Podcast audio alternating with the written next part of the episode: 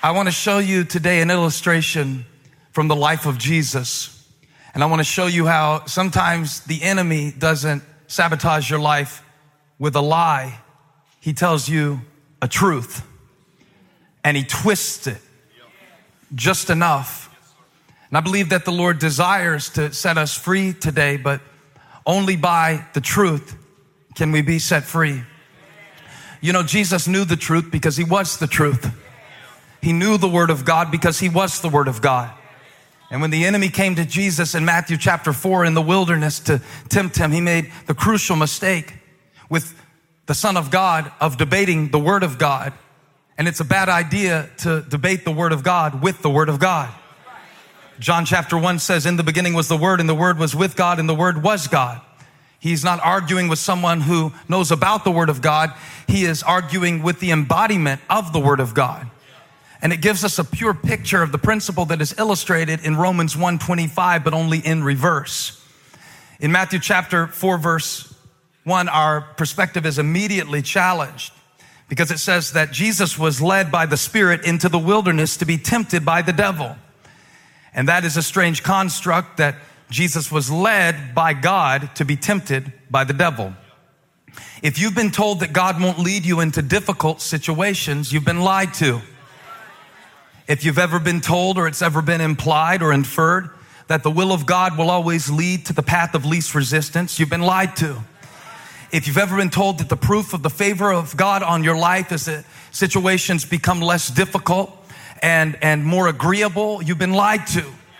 Because Jesus, before his ministry was fully announced, was led into the wilderness to be tempted by the devil. And yet I want us to see that this, uh, this passage is as much about trust as it is about temptation. Now, let me say this real quickly. It's not the truth that you can quote. It's not the truth that you know mentally, but it is the truth that you do that guides your life to its ultimate outcome. I will never forget watching y'all when I was a kid with the Jane Fonda workout DVDs. Eating a bowl of ice cream, watching the Jane Fonda workout DVDs. And when I asked, why aren't you doing the DVDs? I'm only like eight years old, and my mom and dad are eating Breyers, watching Jane Fonda. They said, well, we've got to know what to do before we can do it. But sometimes if you would do what you knew,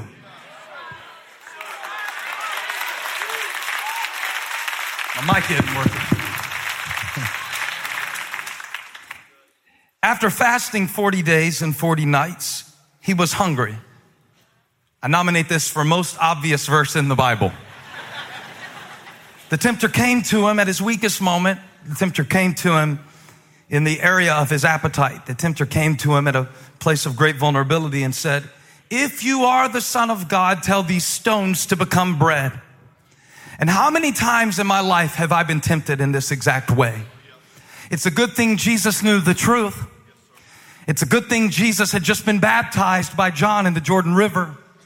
It's a just, it's a good thing that Jesus had just heard his father say, this is my beloved son in whom I am well pleased. It's a good thing he had just been told the truth. Because when you've just encountered truth, when, when you know who you are, when, when you have a full understanding of who you are in God's eyes, you don't have to prove it in anybody else's. How many times have I been susceptible to the temptation to prove who I am by what I do? But when you know that who you are is not dependent on what you do, your value is not assessed by others, then you don't have to post stuff to prove stuff. I'm gonna set somebody free today. You don't have to post stuff to prove stuff when you know the truth about it. Jesus answered, It is written, man shall not live on bread alone, but on every word that comes from the mouth of God. One of the hardest years of my life was 2013. My dad was dying. Our church was under heavy criticism in the media. And I was going through so many things at once. I felt like Rocky when he said, I don't know which one to hit. I see three of them out there.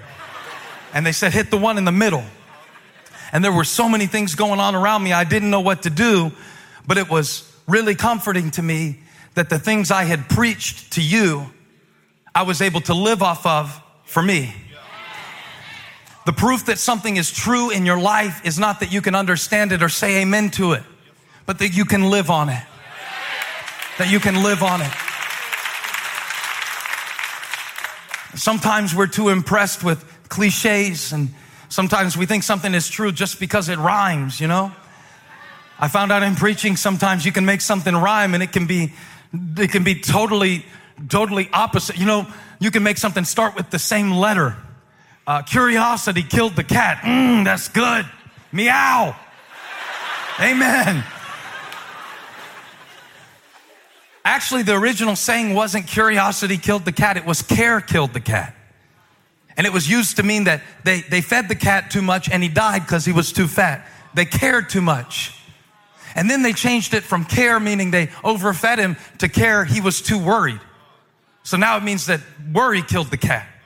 But then one day it just became curiosity killed the cat. Now there are no statistical evidences of dead felines based on inquisitive natures but it just sounds good. And some stuff sounds good, but it ain't true. Just because it sounds good doesn't mean it is. Just because it rhymes, just, just because it is aligned with your life experience up to this point doesn't make it true. Just because it's the way it's always been for you and, and your mom and it doesn't make it true. And so then we get really bad advice and, and we say really bad things that, that, that sound good on the surface, but beneath them, they, they, they're really bad belief systems. I thought about calling this message, What's Your BS? F- for belief system. What's your belief system?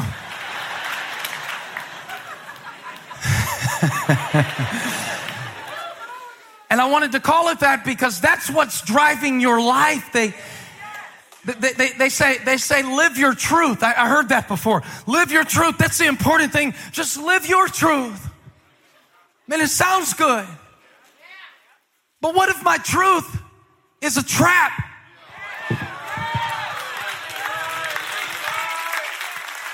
What if your truth isn't the truth? Do you have to stay stuck in a story and call it the truth? Let me go back to Matthew 4.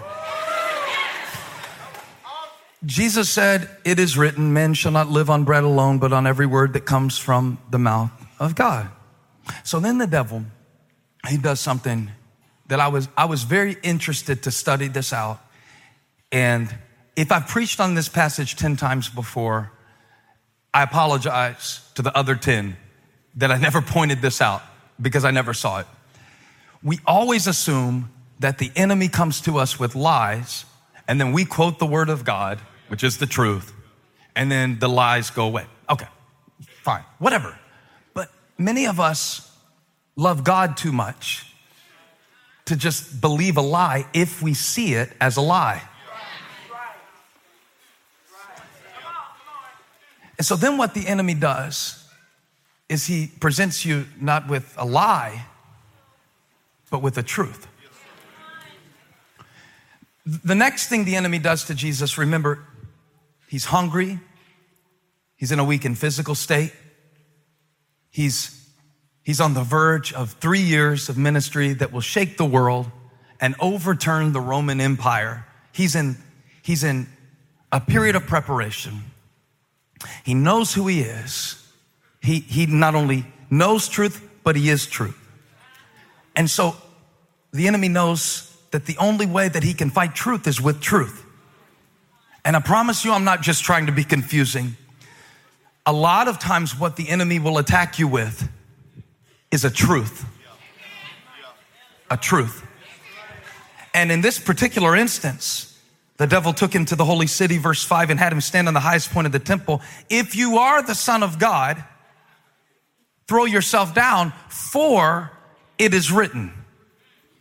The enemy doesn't attack Jesus with a lie. He attacks him with a Bible verse. He quotes to Jesus Psalm 91 verse 11 and 12. he quotes the word of God to the word of God. For it is written, he will command his angels concerning you, and they will lift you up in their hands so that you will not strike your foot against a stone. That's true. That's actually true. This is not made up. This is not imaginary. It is, it is, it is the word of God. It is the truth. So here's what I'm realizing in my life. A lot of times I'm not deciding between a lie and the truth. A lot of times I'm stuck between two truths. One is the truth of my situation, and one is the truth of my revelation. I told you, Holly, this was going to be the best one. One is the truth of what I'm going through, and the other is the truth of who's standing with me in the fire as I go through it. So I've got two truths. I've got two truths.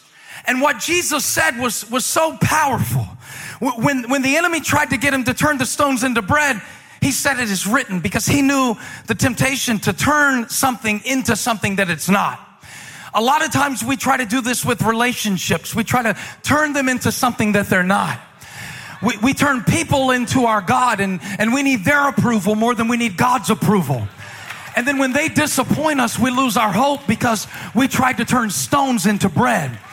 You know, some of us try to turn money into security, but your trust was never supposed to be in resources.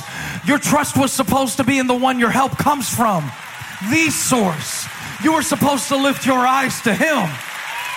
Your trust was never supposed to be in the stuff. Your trust was supposed to be in the source.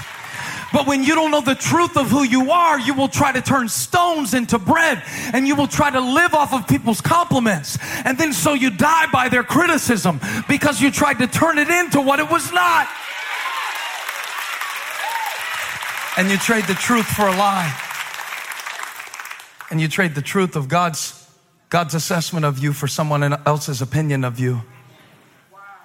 Serving created things rather than the creator who is forever blessed. Amen.